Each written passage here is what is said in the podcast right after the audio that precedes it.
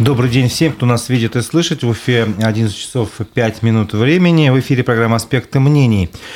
У микрофона Разиф Абдулин, мой собеседник, э, экономист Рустам Шахметов. Прошу прощения, сейчас со звуком немножко исправим ситуацию. Вот. Итак, еще раз повторяю, мой собеседник, экономист Рустам Шахметов. Добрый день. Добрый день. А, мы ведем трансляцию программы в Одноклассниках, ВКонтакте, на канале «Аспекты, аспекты Башкортостан» в Ютубе. А, предлагаем вам на канале в Ютубе оставлять свои комментарии, вопросы нашему собеседнику. Мы постараемся их задать в ходе программы. Ну, сейчас э, так уж получается, что мы раз в месяц встречаемся, обсуждаем актуальные да. вопросы повестки дня. В качестве первой темы я хотел бы заявить тему послания Владимира Путина Федеральному собранию. Угу. Вчера он выступил с ним, вчера, без сомнения, это было как бы главным событием дня вчерашнего. Э, есть смысл обсудить то, что касается региона. Вот, давайте начнем. Попробуем оценить э, для начала оценку ситуации экономики и предложений в этой сфере. По словам президента, в России добились снижения безработицы. То есть он был так, цифры до пандемии были 4,7% безработицы, назвал Путин такие цифры. Сейчас 3,7% – это исторический минимум. Вот. Э, также Владимир Путин говорит, что нужно сделать все, чтобы повысить обороноспособность страны, но при этом не разрушать экономику, то есть совместить как бы и обеспечить безопасность и создать условия для уверенного развития страны. Вот на ваш взгляд, это вот э, настолько все хорошо, мы действительно можем решить две задачи, как бы, и, не знаю, там, обеспечить все потребности фронта, как сейчас говорят, и в то же время сохранить какие-то возможности для развития экономики? Ну, я бы так не утверждал категорично. Во-первых, надо учитывать, что все-таки наш ВВП просел на 2%, это факт. Второе, и снизился примерно на эту же сумму уровень, реальный уровень доходов населения. То есть это первое. Второе, э, э, СВО требует определенных затрат, и это не 1-2% ВВП, а значительно больше. Говорят, чуть ли не до трети даже вот доходит. Не, ну не трети, Или нет. Многовато, да? Э, это очень много, и такого нет. Но где-то, я думаю, от 5 до 10% ВВП, скорее всего, если взять все совокупные расходы, это включая поддержку участников СВО, ну и так далее, там есть определенные моменты, то это где-то будет так.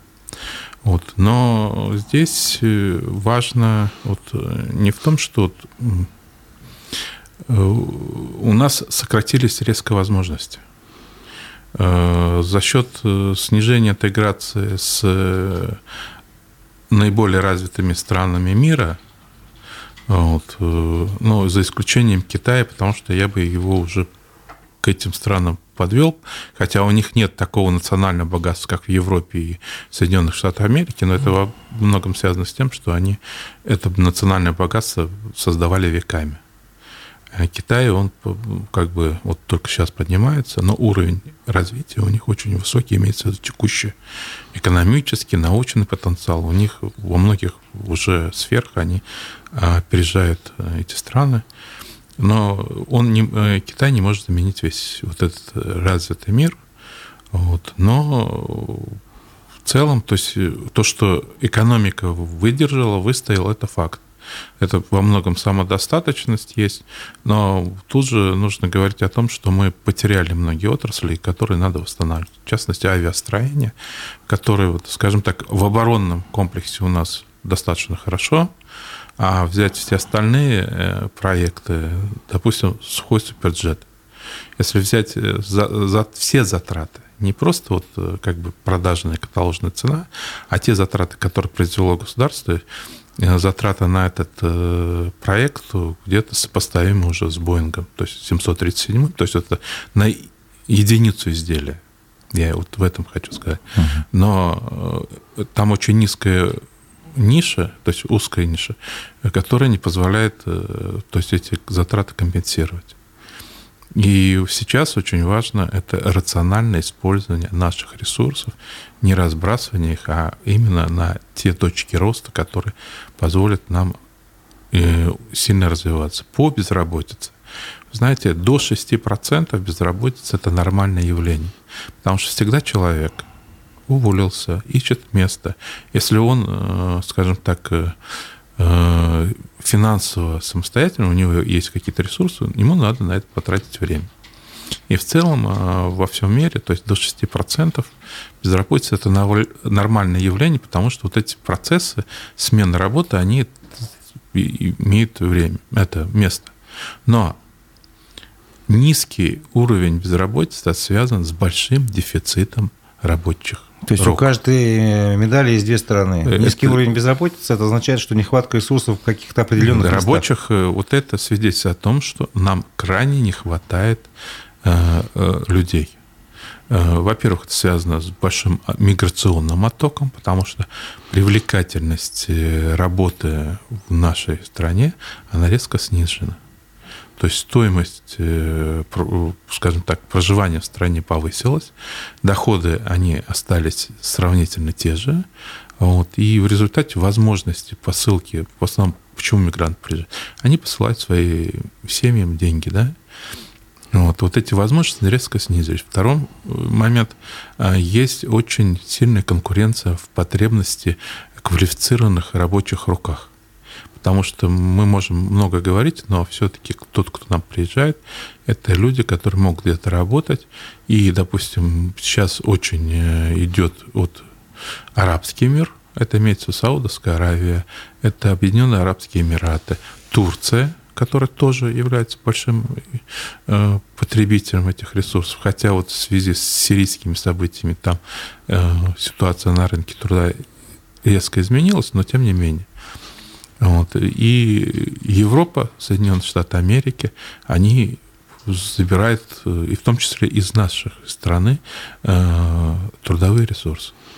И если мы сейчас не будем решать эту задачу, наша экономика не сможет развиваться, потому что некому будет производить э, то, что нам необходимо. Угу. Ну, еще Владимир Путин говорил о ряде социальных э, проектов и программ, и в том числе и в экономике, в том же, тоже, которые предусматривают какие-то дополнительные расходы. А, ну, например, э, можно один, например, э, момент вспомнить. Он говорил про промышленную ипотеку, суммы э, будут составлять до полумиллиарда рублей, по 3-5% годовых на срок до 7 лет. Он говорил по поводу модернизации сетей ЖКХ. 4 триллиона примерно хотят направить на эти цели в течение нескольких лет, конечно. Ну и много других вещей было, в том числе, там, как вы говорите, э, на поддержку участников специальной военной операции, специальный государственный фонд должен создаться, это тоже деньги. Вопрос, который напрашивается, откуда деньги? То есть мы же в прошлом году, если не ошибаюсь, закончили российский бюджет, по крайней мере, с, дефи- с дефицитом вместо нет, профицита. Нет, дефицита в прошлом году не было. В этом году, в, в начале году. этого года, я говорю по итогам, потому что угу. месяц на месяц не приходит. Сейчас начался с большим профи... э, дефицитом. Это факт. Это связано с тем, что э, сократился, ну, вернее, как сейчас идет переориентация нашего нефтегазового экспорта. Газовый экспорт, скажем так, Евросоюз сократился, он больше половины нашего экспорта было газового. Вот. Но, тем не менее, я еще раз говорю, э, вопрос несколько надо ставить по-другому. Вот почему вот у нас сократилось э, количество предлагаемых рабочих рук? Это прежде всего демография. У нас сейчас рождаемость ниже, чем в Евросоюзе. Понимаете? Угу. Евросоюз, он не блещет, но там за последние 10 лет рождаемость повысилась, а у нас снизилась. У нас, если взять только Башкирию, это полтора раза рождаемость упала. У нас рожда... вот в этом году 36 тысяч родилось, а умерло около 50 тысяч. Вот считайте разницу. Эти люди, вот э, кто будет возмещать? Э, у нас, допустим, в Уфе рождаемость 1,1 ребенок на женщину. Это означает, что через 30 лет у нас женщин детородного возраста будет в два раза меньше, чем сейчас. И это означает вымирание населения. И здесь мы должны направлять туда ресурсы свои, на сохранение населения России – и второе, мы бьем последствия. То есть мы начинаем говорить, а давайте мы вот увеличим, снизим расходы бизнеса, чтобы он хорошо себя чувствовал. Я считаю, мы должны увеличивать доходы бизнеса, чтобы он чувствовался хорошо. А для этого надо формировать внутренний спрос. В первую очередь внутренний спрос населения. Что такое падение рождаемости в полтора раза? Значит, полтора раза сокращается потребление детских товаров. Это экономика, это внутренний спрос, это миллиарды, триллионы рублей, которые вот этот спрос сформировал бы. У нас очень большая привязка к экспорту, а мы должны формировать себя на внутреннем спросе. Почему у нас очень большие проблемы с экономикой сейчас? Потому что мы ориентированы на экспорт. Если, допустим, э, в Европе сократится экспорт на 50%, это будет всего 6% ВВП. У нас 35%. У нас сокращается на 50%, это уже 18% ВВП. Это очень большие э, зависимости от внешних рынков, от возможности на внешнее влияние на принятие наших решений.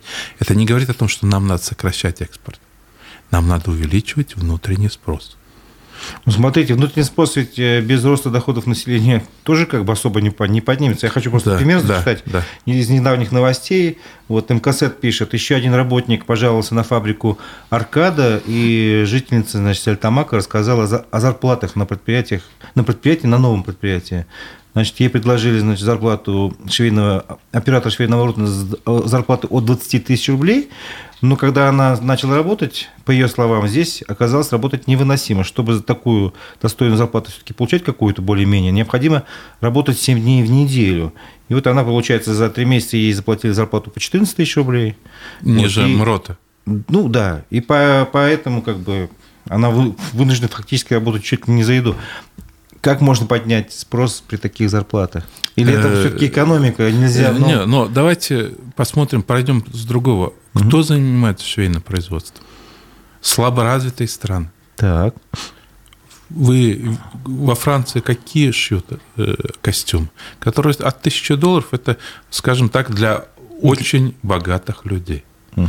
В Англии там даже могут руками шить, но это будет стоить от 5000 долларов. Но здесь мы, же массовое производство. А здесь массовое производство. И мы заранее, когда мы начинаем это развивать, мы сразу заранее планируем, что эти люди будут получать низкую заработную плату. Потому что у них низкая производительность труда, иначе они не выживут на нашем рынке. А зачем нам платить? Это же получается работающие нищие. Это было в начале 20 века. А если взять в развитых странах, все работающие – ну, просто они могут работать уборщиками, там, они имеют достойную зарплату позволяющую им иметь автомобили, оплачивать э, коммунальные услуги, э, питаться и так далее. Нам нужно формировать, прежде всего, высокодоходные секторы экономики. А мы над этим не работаем. Ну, и в этом наша проблема. Тут не согласиться. И второе, вот когда нам говорят, мы на ЖКХ потратим столько-то средств, да, вообще во всем мире на ЖКХ тратят не государство, а бизнес. Но дело в том, что у, у людей есть доходы, которые позволяют компенсировать бизнесу эти расходы. Вот это декларирование и громогласное заявление о том, что мы вот это сделали, и вот за счет этого мы выиграли, я считаю, это проигрыш. Надо вкладывать инфраструктуру ЖКХ, но надо сделать так, чтобы она была окупаемая, но для этого надо еще сделать, чтобы люди могли оплачивать коммунальные расходы. Не потому, то есть вот не просто вот как сейчас э, вот взять, допустим, э, у нас был очень вот два года назад особенно конфликт по высоким тарифам по за отопление. Но когда мы начинаем разбираться, и когда у нас за транспортировку тепла платят больше, чем за его производство, ну, естественно, у нас самый высокий. У нас, когда вот недавно был, были публикации, и там демонстрировали, как у них повысились затраты на тепло в соседних регионах, полторы тысячи, тысяча восемьсот, а у нас две с половиной. Это о чем говорит? О том, что власть наша республиканская просто этим не занимается. Надо конкретно заниматься этими вопросами. Давайте по ЖКХ отдельно да. сейчас обсудим, потому что буквально вот сейчас в эти минуты идет заседание Госсобрания Республики, да. на котором, э, ну, по крайней мере, вот накануне было заседание фракции «Единой России», и они обсуждали именно порядок начисления платы гражданам за коммунальные услуги. Вот могу процитировать Рустама Ишмухаметова. Э, в зимний период закономерно больше этой платы в связи с платой за отопление. При этом люди указывают, как правило, на то, что хотя тарифы были повышены всего на 9%, фактически начисление заметно выше. Вот. Вопрос, как вы заметили, справедливо, со счетами на отопление стоял довольно острый в республике около двух лет назад. Вот. И в связи с этим э, наш парламент подготовил поправки в административный кодекс, чтобы ну, защитить права кодекс граждан. Кодекс об административном правонарушении. Да, и как бы условно говоря, чтобы появились штрафы за неуплату штрафов за необоснованное повышение. Вот как я все правильно понял, да? Нет, не совсем так. Э, дело в том, что начнем с самого начала. Была создана э, группа для депутатского расследования высоких э, роста тарифов ЖКХ. На основе выводов этой группы было подготовлено несколько предложений по законопроектам. Один из этих законопроектов о изменении внесение изменений в Кодекс по административных правонарушениях, и вот это вводится норма за то, что у нас, а, как правило, управляющая компания, ресурсоснабжающая организация, когда к ним обращается о пересчете, они не соблюдают процедуру начисления штрафов за то, что они должны возместить граждан 50%. То есть они должны в течение 30 дней дать ответ, принять решение. Они просто не принимают. Они угу. просто отмалчивают, а к ним претензии предъявить очень сложно. И что интересно, в то время, как это, кстати, предлагалось, вот единственное, кто целенаправленно вот работает по вот этим вопросам, это КПРФ. ЛДПР начала, потом отвалилась. СР вообще помалкивает. Э, из присутствующих единороссы э, уже несколько раз э, вот этот проект он был внесен свыше полутора лет назад. Получается, только теперь ну, ему дали ход, фактически. И только сейчас, э, после того, как законод... Э, Совет законодателей одобрил, они, э, то есть уже, честно говоря, у Государственного собрания особого уже и выхода не было, потому что Совет законодатель сказал, что надо сделать. Единственное, он сделал ряд э, несущественных э, замечаний, они не несут концептуальный э, вот, смысла, а вот чисто юридико-технического оформления документа это поправили, и в декабре с учетом этого внесли, и уже после этого началось принятие. Но опять-таки те единороссы, которые были постоянно против. Э, Толкачев в свое время вообще заявлял, что это хайп КПРФ. Угу. Они теперь говорят, это все хорошо, но я совершенно не вижу, а где инициаторы? Инициаторы конкретно фракции КПРФ, насколько я знаю, там 15 человек, которые инициировали этот законопроект. И за а полтора вообще... года его ввели и работали, пробивали и провели очень большую работу. А этот закон как-то может на ситуацию радикально повлиять? Или просто это такая но как, он... Такой некий э, кнут, который будет пугать. Э. Должна создаваться система. Кроме этого законопроекта предложена, и она сейчас в Совете законодателя, опять-таки КПРФ, э, свыше полутора лет это опять длится, предложила наказывать за необоснованный обсчет в течение 50% от всех обсчитанных, чтобы это возвращали людям. То есть, образно говоря, обсчитали весь дом. Сейчас как? Один человек подал. Ему возвращают, остальным и, нет. Да? Они могут не возвратить. Они, ну, говорят, условно, если он они посылают, как часто шутят, на три буквы в суд. Угу. Что такое обратиться в суд? 15 тысяч адвокату, еще неизвестно, как решится, даже если решится а сумма положительно. компенсации 2-3 тысячи условно, допустим. Да, да, да. И судья компенсирует какую сумму? Ну, не больше 2 тысяч, правильно? А 13 тысяч за чей счет? За счет заявителя. И это, кстати, очень э, такая больная тема, которую надо решать. Угу. И вот здесь, я считаю, надо усиливать ответственность, то, что вот э, второй законопроект, вообще надо создавать систему. Первое, надо создать реальные эффективные радиусы э, подачи тепла. Потому что там, когда у нас стоимость тепла больше, чем стоимость производства тепла, естественно, стоимость производства тепла не превышает 1000 рублей за гигакалорию. Ну, стоимость доставки же еще надо считать. Ну, вот считать. Поэтому как бы... А стоимость, растет. все, все, все эти накрутки, которые мы получаем, а мы платим порядка двух с половиной тысяч. Угу. Вот понимаете, мы переплачиваем как минимум полторы тысячи. И здесь надо, для того, чтобы это исключить, надо создавать автономные котельные, надо создавать источники тепла, э, тепла, производства тепла рядом с потребителями тепла. Почему? Сокращая как раз вот это. Как раз вот это да? мы сокращаем расходы, мы как минимум только за счет этого можем на тысячу это же рублей. Такая кропотливая, большая, очень системная работа должна быть. Конечно. Это очень... Дело в том, что схема теплоснабжения города, тем более нашего большого города Уфы, это вообще контролируется федеральными органами власти. Сначала э, администрация города Уфы утверждает смет, э, схему, схему теплоснабжения. Она на много лет. Она согласовывает с министерством федеральным. Вот это все. И идет через республику, потом федералы. То есть, но вопрос в том, что первоначально это администрация города.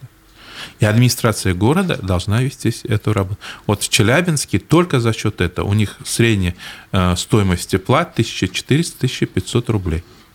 Я думаю, те, кто слушает нашу программу, рано или поздно, а, либо представители администрации слушают эту программу, может быть, все-таки задумываются всерьез, что, каким образом помочь горожанам а, сократить э, расходы на теплоснабжение.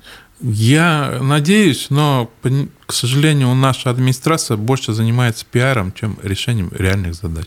Вот у нас очень много вот э, говорится, но качество жизни в Уфе, она сильно не меняется. Тут еще проблема состоит в том, что в Башкирии за последние 10 лет сократился реальный уровень доходов на 18% по сравнению с 2013 годом. Понимаете? Ну, если называть вещи своими именами, мы стали беднее жить на эти проценты. Да, то есть... А нет ли тут какой-то, может вот быть, реальный под, подводных камней, типа такого, что часть доходов не учитывается, платится нет, в серую э, там, и так далее? То есть там, э, номинально, когда... допустим, мы имеем такую зарплату, а на деле там потребительский, там, я не знаю, товарооборот растет, условно говоря. Ну, нет. нет. Я скажу так, э, в прошлом году сокращение объема розничной торговли составило 90% оптовой торговли 95%. Вот То это, есть это подтверждается? Это факты, это внутренний спрос ну, сокращается. Прошу прощения, у нас... Э, это что... за год. Хорошо. Напоминаю, что трансляция идет программы в Одноклассниках ВКонтакте и в Ютубе на канале «Аспекты Башкортостана». Я хотел бы возможность дать, ответить на вопросы аудитории. Да. Вот, э, Николай Бажин спрашивает. Я mm. часто слышу про наши производственные мощности. Грубо говоря, мы можем произвести молоко, текстиль и технику. Но что нужно, чтобы заработало все? Но я, правда, не понимаю, что именно все. Нет, но давайте так. Э, да, у нас совершенно слабо загружена э, в пищевая промышленность, производство молока, производство мяса. Но, кстати, мы мясо э, производили 20 лет больше, чем сейчас. По молоку то же самое. И яйца, они вот как-то вот постоянно на одном и том же уровне. Вот. Нужен спрос. Для того, чтобы мы можем произвести больше. А кто это будет покупать? У нас все говорят о многом, да. Нам хорошо по зерновым а, спасает сейчас мир, да. То есть мир потребления растет, но это не будет всегда. Потому что все занимаются, все страны своей стратегической безопасностью, в том числе продовольствия. 22 год показал, как опасно зависит от внешних источников, потому что когда возникла специальная военная операция, возникли проблемы, что у двоих самых ведущих э, экспортеров, это Россия и Украина, возникли проблемы в поставке продовольствия. И это э, люди видят, там тот, кто управляет страной любой, они это все контролируют, и, э, естественно, они будут развивать свое производство. Угу. Второй вопрос. При малых доходах населения ипотечный рынок недвижимости долго продержится, на ваш взгляд? Я думаю, он будет потихоньку проседать, хотя очень большие э, вкладываются средства, чтобы это сохранялось. И то, что у нас строительство сейчас пока в плюсе, тут, понимаете, вот вопрос в чем? Строительство – это долговременный проект. в него, если ты вложился в определенные стадии, да, если ты его прекратишь, ты потеряешь больше, если построишь, продашь, ну, скажем так, 50-70% квартир. И поэтому вот эта инерция происходит, но новые проекты, они пока не реализуются. То есть мы это как бы отодвинутые вот это, э, скажем так, э, производство, не производство, а строительство жилья, оно в этом году я думаю, еще что-то увидим. Но у нас еще надо учитывать, что э, количество площади жилой по отношению, допустим, с другими городами в Уфе и ниже, значительно ниже, чем в ПФО и также в России. Мы аутсайдеры в этом. И поэтому это тоже влияет, потому что человеку негде жить, он что-то стремится себе приобрести. Но это будет не всегда, потому что идет резкое сокращение населения, оно продолжается. Также надо учитывать, что возможности населения тоже не безграничны. А есть данные, допустим, по, ну, не знаю, статистика какая-то, что сколько мест в Уфе в той же выделяется для строителей на будущий год? Там же нужно все это подготовить заранее, то есть э, да, выделить... Нет, это, заранее где-то предполагает, что э, к 2040 году Э, будет построено где-то 14 миллионов э, квадратных метров в Уфе. Я думаю, это реальная цифра это будет, потому что, ну, скажем так, вот эти просадки, они не будут постоянны. Потребность угу. есть. И это получается где-то среднее в полтора раза, ну, в 1,4 раза будет построено, будет больше жилья, чем сейчас. Но есть просто социальная потребность в жилье, то есть э, после которого, когда люди этого достигнут, они больше им не надо будет. То есть, ну, больше определенной площади человеку и не надо для жизни нормальной, комфортной.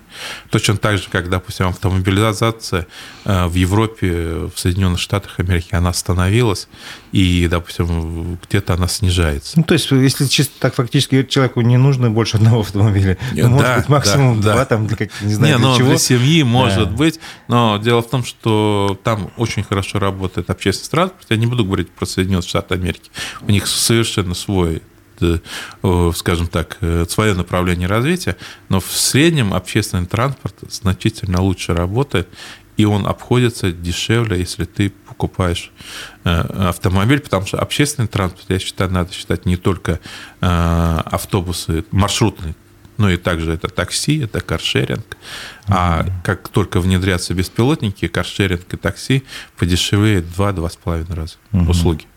Предлагаю еще вернуться тоже немножко к теме послания. Там были затронуты еще ряд э, моментов. В частности, например, в сфере образования. Да. Владимир Путин э, предложил, так сказать, я понимаю, что ну, не знаю, может, это упрощенно слишком, вернуться к советской системе, э, к старой базовой подготовке специалистов в вузах от 4 до 6 лет. Если есть узкая специализация, то продолжить магистратуру или ординатуре, и появится аспирантура для некоторых специальностей. Ваше отношение, что это даст? Ну, аспирантура она была и есть. По вот эти метания, они... То есть не... мы были как бы в баллонской системе, сейчас мы уже в ней, я так понимаю, не находимся. Э, мы... И не собираемся. Мы как бы соблюдали идти. формальные требования баллонской системы, но э, качество обучения не увеличилось. Вот эти метания, качество обучения не усилит. Надо улучшать программы, образовательные программы, но для этого нужны средства. У нас в чем проблема? Ну, начнем, давайте вот про УФО. Давайте. Какая средняя зарплата доцента? Ну, 40-45 тысяч, если он где-то э, не подрабатывает. Ну, извините, а средняя заработная плата в Башкирии выше. Я понимаю, что две трети населения получает у нас меньше, чем уровня средней заработной платы. Вот. Но этот вопрос в том, что, во-первых, очень низкая заработная плата, и поэтому там молодежи очень мало. Второе. А какие перспективы? У нас очень мало развиваются инновационные направления. Где у нас э, цифровые технологии? Да, я понимаю, что у нас в Татарстане есть, а где в Уфе, да? Вот, но в ну, целом... нефтяном, мне кажется, какие-то есть э, зачатки, по крайней мере. Не, в, авиационном, не, в авиационном есть. есть там еще что-то, но это недостаточно. Я скажу так, Ирландия экспортирует софта, ну, программного продукта больше, чем мы нефти. Это маленькая страна Ирландия. Причем софт, наверное, руками не потрогаешь. Да. Они надо возить, перевозить это все. Индия производит, э, экспортирует софта больше, чем мы, э, у нашей газовый экспорт. А мы сконцентрировались. Основные наши доходы нефтегазовые. Ну, подождите, а вот этот новый вуз, э, Уфимский университет науки и технологий, если я не ошибся, там же как раз такая цель стоит, чтобы как бы сделать сосредоточие вот всех этих сил там прогрессивных ученых и так далее, чтобы были инновации, чтобы ну, люди шли к нам, кампус построить хотят, чтобы тоже лишь бы было привлекательные условия. Вы знаете, кампус – это как бы бонус – я понимаю. Основной принцип другие. Все-таки вот... дело в людях, да, получается, в организации? Но я скажу так. Вот у меня сын учится в университете, у, у них очень плохие общежития. Но это МГТУ. Нет, как имени хотел Бауман. спросить, где? Здесь... Ну, Бауманка, да. И Славить. стипендия у него ниже, если бы он учился в авиационном а что он будет иметь на выходе, вопрос сразу? Почему ну, он там держится за это? Не, ну, во-первых, э, у него хорошая специальность космический мониторинг, да? Угу. Это перспективно. Второе, у него после окончания э, есть хороший выбор, куда пойти работать, даже если он пойдет работать не по специальности. Дело в том, что там уровень зарплаты значительно выше даже если исключить э, затраты там, на съем квартиры и прочее, прочее, у него будет оставаться в конечном итоге больше средств, если бы он работал в Уфе. У нас проблема большинства региональных центров и вообще э, субъектов федерации, что у нас нет хороших высокодоходных рабочих мест. Это связано с тем, что не занимаются должным образом инновационными Э, технологиями, вообще инновационными секторами экономики, потому что они просто так не возникают. Надо создавать эти площадки, надо вкладываться. И неформально, вот как кампус. Ну, хорошо, мы построим кампус. Надо, чтобы студенты жили в хороших условиях. Но главное, чтобы у них была после окончания этого университета работа. А какую работу мы можем предложить? Дело в том, что образование – это обслуживающая сфера деятельности. Она обслуживает нашу экономику, она обслуживает нашу культуру, наше общество, потому что они готовят людей к работе. И если не будет высокооплачиваемой э, работы, люди будут уезжать. И поэтому ну, у нас вот большой Я все-таки чуть-чуть хочу поспорить. В том плане, когда в свое время здесь этой же темой занимался Александр Сидякин, вот именно да. Э, вузом этим объединенным, и он выступал с концепцией перспективы развития, и он говорил о том, что этот вуз должен стать не просто там образовательным центром, а еще научным и инновационным и так далее. То есть э, вуз, который не просто будет передавать знания, он будет еще и создавать новые знания, новые навыки, условно говоря, вот это вот. Вы, вы, сама по себе идея как бы неплохая, звучит очень хорошо. Ну, хотелки См, хорошие. Смогут ли осуществить вопрос, конечно. Вот э, об этом э, дело в том, что это хотелки. А надо э, создавать инструменты и механизмы. Вот, допустим, как пошли Татарстане. Помимо у них очень хорошая современная база образовательная, они создали проект «Иннополис». Сейчас там обучается около тысячи человек. Он уже сейчас стал научным э, образовательным центром по подготовке работников в цифровой сфере. Они на этом уже очень хорошо зарабатывают. Кроме этого, у них средняя заработная плата, потому что там э, они сумели сконцентрировать, создать механизмы концентрации IT-компании, средняя зарплата у них порядка 130 тысяч так поедут люди оттуда? Я думаю, многие останутся. Кстати, здесь надо из этого исходить. Надо формировать, то есть они сумели э, сформировать вот эту экосистему, где первое, есть хозяйствующие субъекты, которые успешно это развивают, есть центры, которые поставляют им рабочую силу, научная база, которая обеспечит их нужными инновационными разработками. Вот этим надо заниматься всем регионам, в том числе и Башкирии. Что создает кампус? какие инновационные технологии он создает, какие инновационные площадки он создает.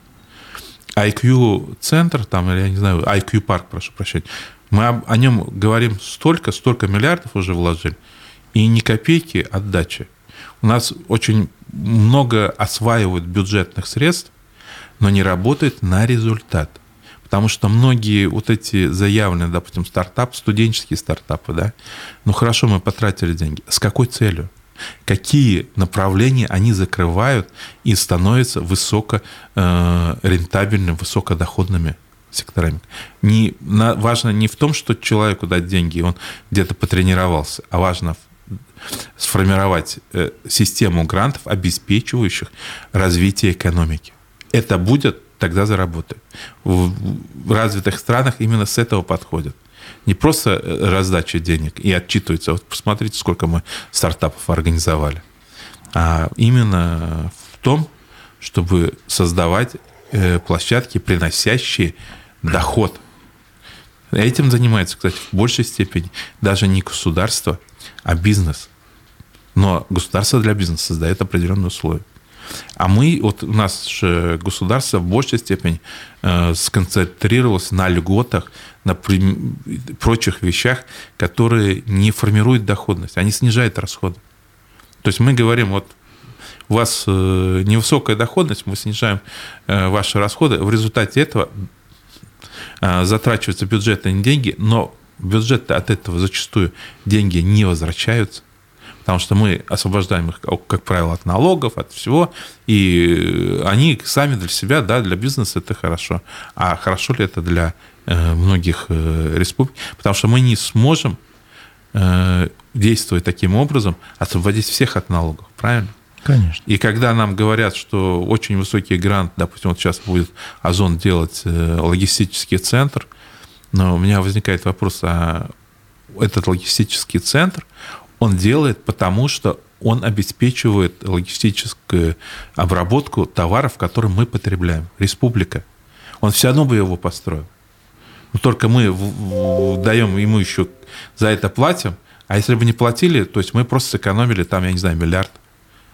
То есть вот эти гранты, раздача грантов, я считаю, надо считать очень долго и понимать, что мы взамен получаем. Есть понятие, допустим, что нам важно развить какую-то территорию, но надо, чтобы этот проект создал для этой территории такие условия, что э, изменяется система, что, э, допустим, создается там 10-15% новых рабочих мест. Да, это я понимаю. Для деградирующих э, территорий это может быть это как бы стимулом. Но вот если мы говорим, что если сейчас Благовещенск деградирующая территория, но это очень плохо. Ну, Благовещенск, то, что он вошел, стал территорией там, опережающей развития, это как-то дало, дало толчок какой-то или нет? Развитию? Нет, но все вложенные средства, согласно сведениям э, Минэкономразвития Республики Башкортостан, э, составили 7 миллиардов. А все вложения где-то порядка, то, что затраты бюджетные, где-то около 4 миллиардов. Это о чем? Что такое 7 миллиардов? Это... Трудно представить мне, например, Это, жилой, это жил, большой жилой комплекс. Понимаете, вот в Уфе вкладывается значительно больше, и, а это по всей республике. Угу. И, значит, этот механизм не работает. А, а если взять, э, сколько там э, создано рабочих мест, это где-то 2-3% от э, рабочей, от рабочей силы, то есть вот участвующей в экономике, которые там участвуют. Что такое 2% а, от вновь созданных от производств за течение там, 5 лет от 100%? Это значит полпроцента в год где-то, не больше. Но это о чем? Это просто вот э, статистическая погрешность некая. Я как раз хотел об этом сказать, что да, статистическая погрешность. А, Еще пару, пару предложений по поводу послания Владимира Путина. Угу. То, что он говорил. А, в частности, он предложил повысить минимальный размер оплаты труда а, с января 2024 года сразу как бы резко не на уровень инфляции, а выше.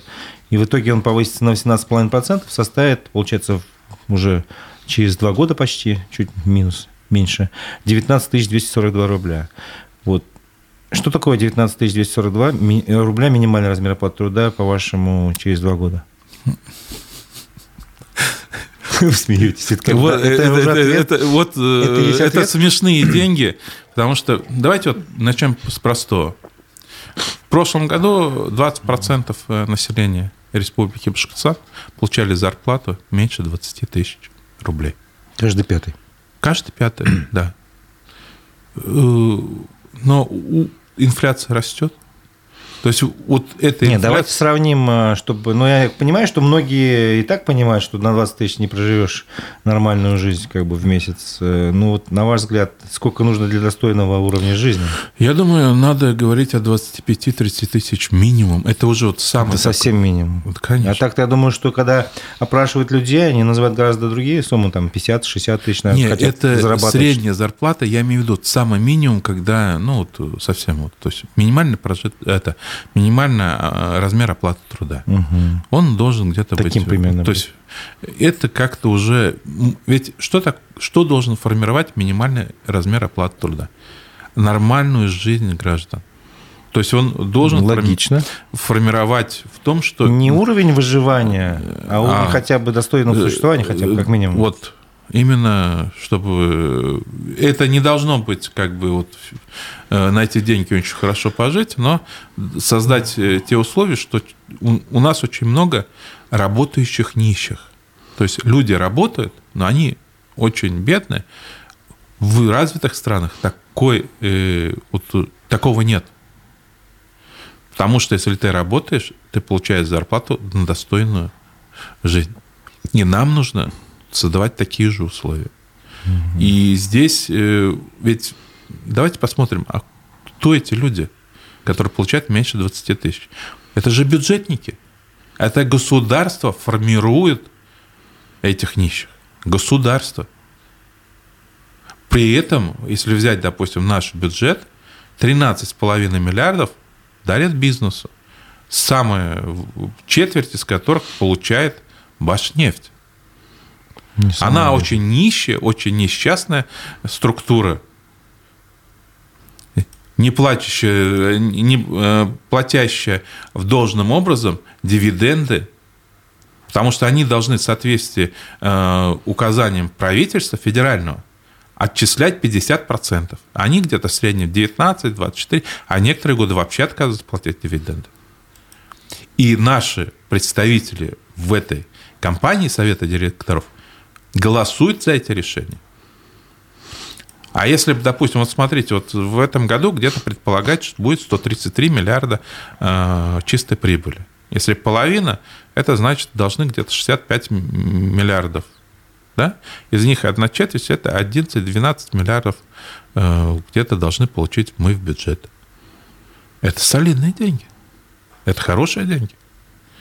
Мы тогда не будем бегать и просить по э, концессии строить школы, детские сады, а у нас у республики будут деньги. И самое главное, эти деньги тратить. Не транжирить, а тратить на первоначальные, то есть наиболее важные проекты. В первую очередь, это социальная инфраструктура. И второе, создавать такие условия, как, допустим, делается это в Москве, э, в Казани, Санкт-Петербурге, что застройщик, он обеспечивает э, вот этими социальными объектами. У нас же этого нет. Почему у нас в Кузнецовском затоне нет э, школы? Почему нет э, в затоне должного то есть количества?